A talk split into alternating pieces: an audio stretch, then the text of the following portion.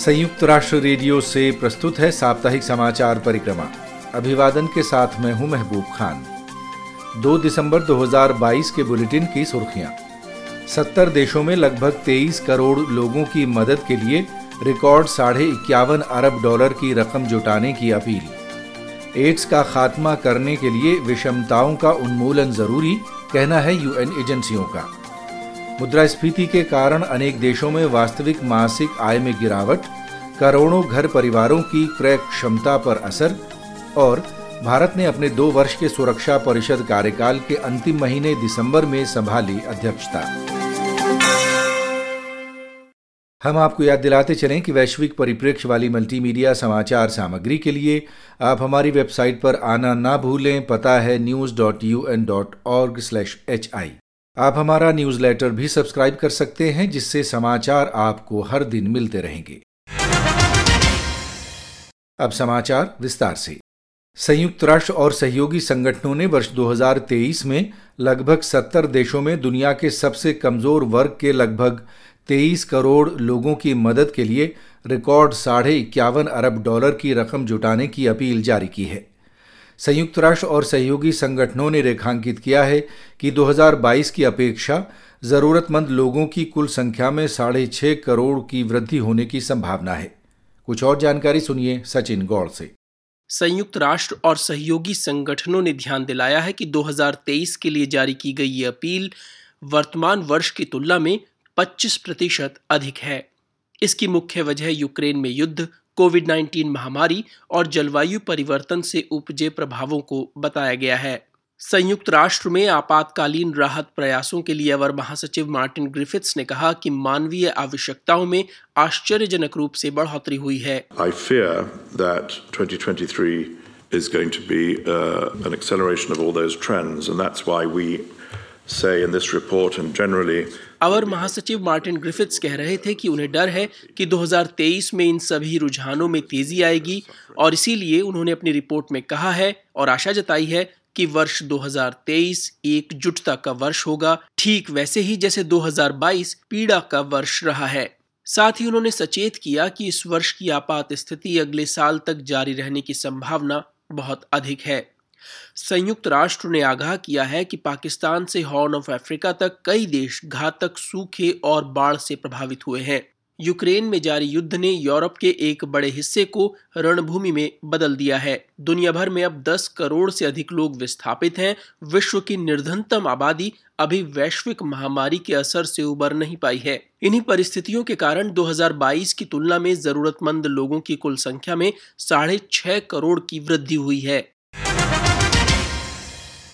HIV संक्रमण और ads के खिलाफ लड़ाई के प्रयासों की अगुवाई कर रही संयुक्त राष्ट्र एजेंसी यूएन एड्स ने मंगलवार को प्रकाशित एक रिपोर्ट में कहा है कि असमानता दुनिया को एड्स पर वैश्विक लक्ष्यों की प्राप्ति से रोकेगी, मगर एक महिलावादी मार्ग देशों को फिर से सही रास्ते पर चला सकता है। एक संक्षिप्त डिस्पैच, शिवानी काला से।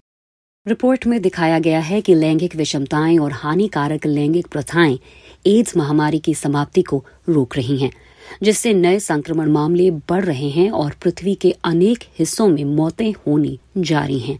वर्ष 2021 में एड्स से लगभग साढ़े छह लाख लोगों की मौत हुई और करीब पंद्रह लाख लोगों को एचआईवी संक्रमण हुआ।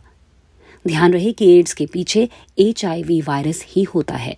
संयुक्त राष्ट्र प्रमुख एंटोनियो गुटरेश ने विश्व एड्स दिवस पर अपने संदेश में कहा The world has promised to end AIDS by 2030. We are off track. To end AIDS, we must end the inequalities that are blocking progress.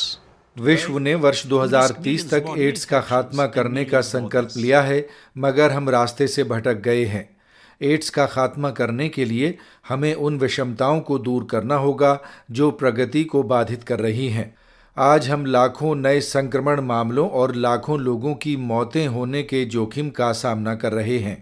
संयुक्त राष्ट्र प्रमुख एंटोनियो गुटरेश के शब्द।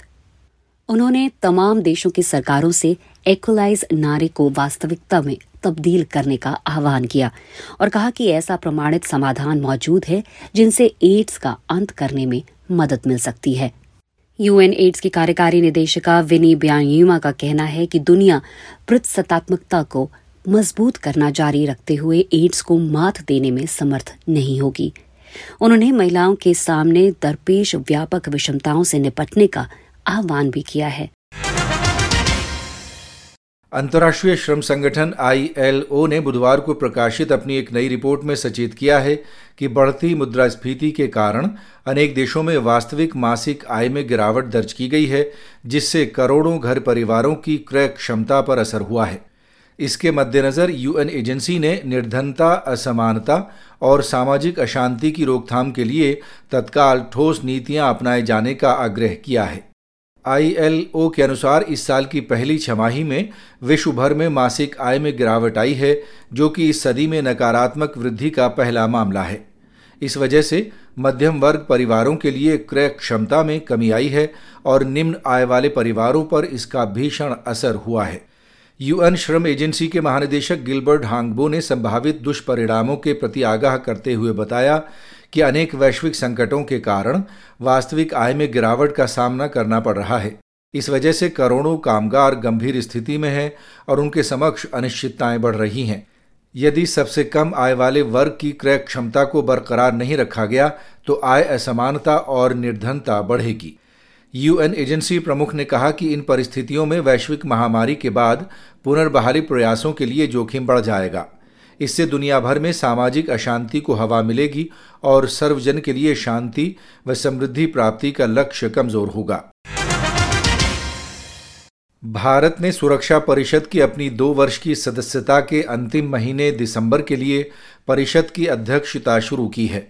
संयुक्त राष्ट्र में भारत की स्थायी प्रतिनिधि राजदूत रुचिरा काम्बोज ने सुरक्षा परिषद के एजेंडे के प्रमुख विषयों के बारे में जानकारी देते हुए बताया कि दिसंबर में मौजूदा बहुपक्षीय ढांचे में सुधार की आवश्यकता और आतंकवाद की चुनौती से निपटने के तौर तरीकों पर उच्च स्तरीय बैठकों सहित अनेक प्रस्तावों पर चर्चा और बैठकें होंगी। कुछ और जानकारी के साथ शिवानी काला। राजदूत रुचिरा काम्बोज संयुक्त राष्ट्र में भारत की प्रथम महिला स्थायी प्रतिनिधि हैं और सुरक्षा परिषद में भारतीय अध्यक्षता का प्रतिनिधित्व करने वाली प्रथम महिला राजदूत भी।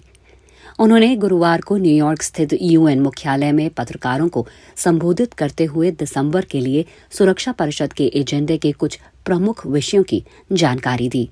हम इस महीने दो प्रमुख विषयों पर ध्यान देने जा रहे हैं।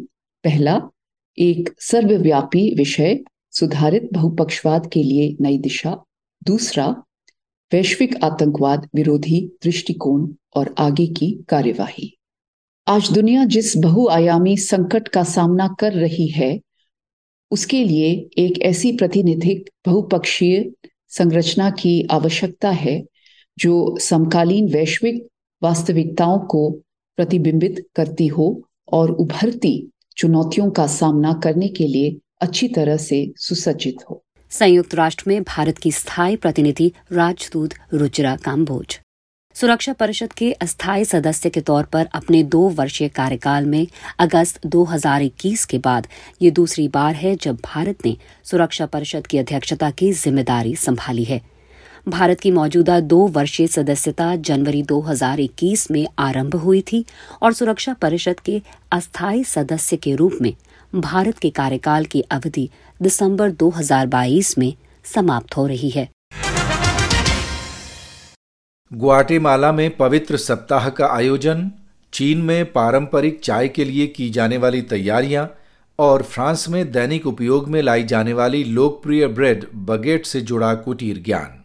संयुक्त राष्ट्र शैक्षिक, वैज्ञानिक एवं सांस्कृतिक संगठन यूनेस्को ने इन सभी सांस्कृतिक प्रथाओं व अभिव्यक्तियों को अपनी विरासत सूची में मान्यता दी है। मोरक्को के राबात में इस सप्ताह एक बैठक के दौरान इन सभी को मानवता की अमूर्त सांस्कृतिक विरासत की प्रतिनिधि सूची पर अंकित किया गया है। इस सूची में 19 धरोहरें शामिल की गई हैं, जिनके ज़रिए सांस्कृतिक तौर तरीकों व सामुदायिक ज्ञान की विविधता को मान्यता दिए जाने के साथ साथ उसे बढ़ावा भी दिया जाएगा। इन सांस्कृतिक धरोहरों के बारे में कुछ और जानकारी हमारी वेबसाइट पर उपलब्ध है। पता है news dot U N dot org slash H I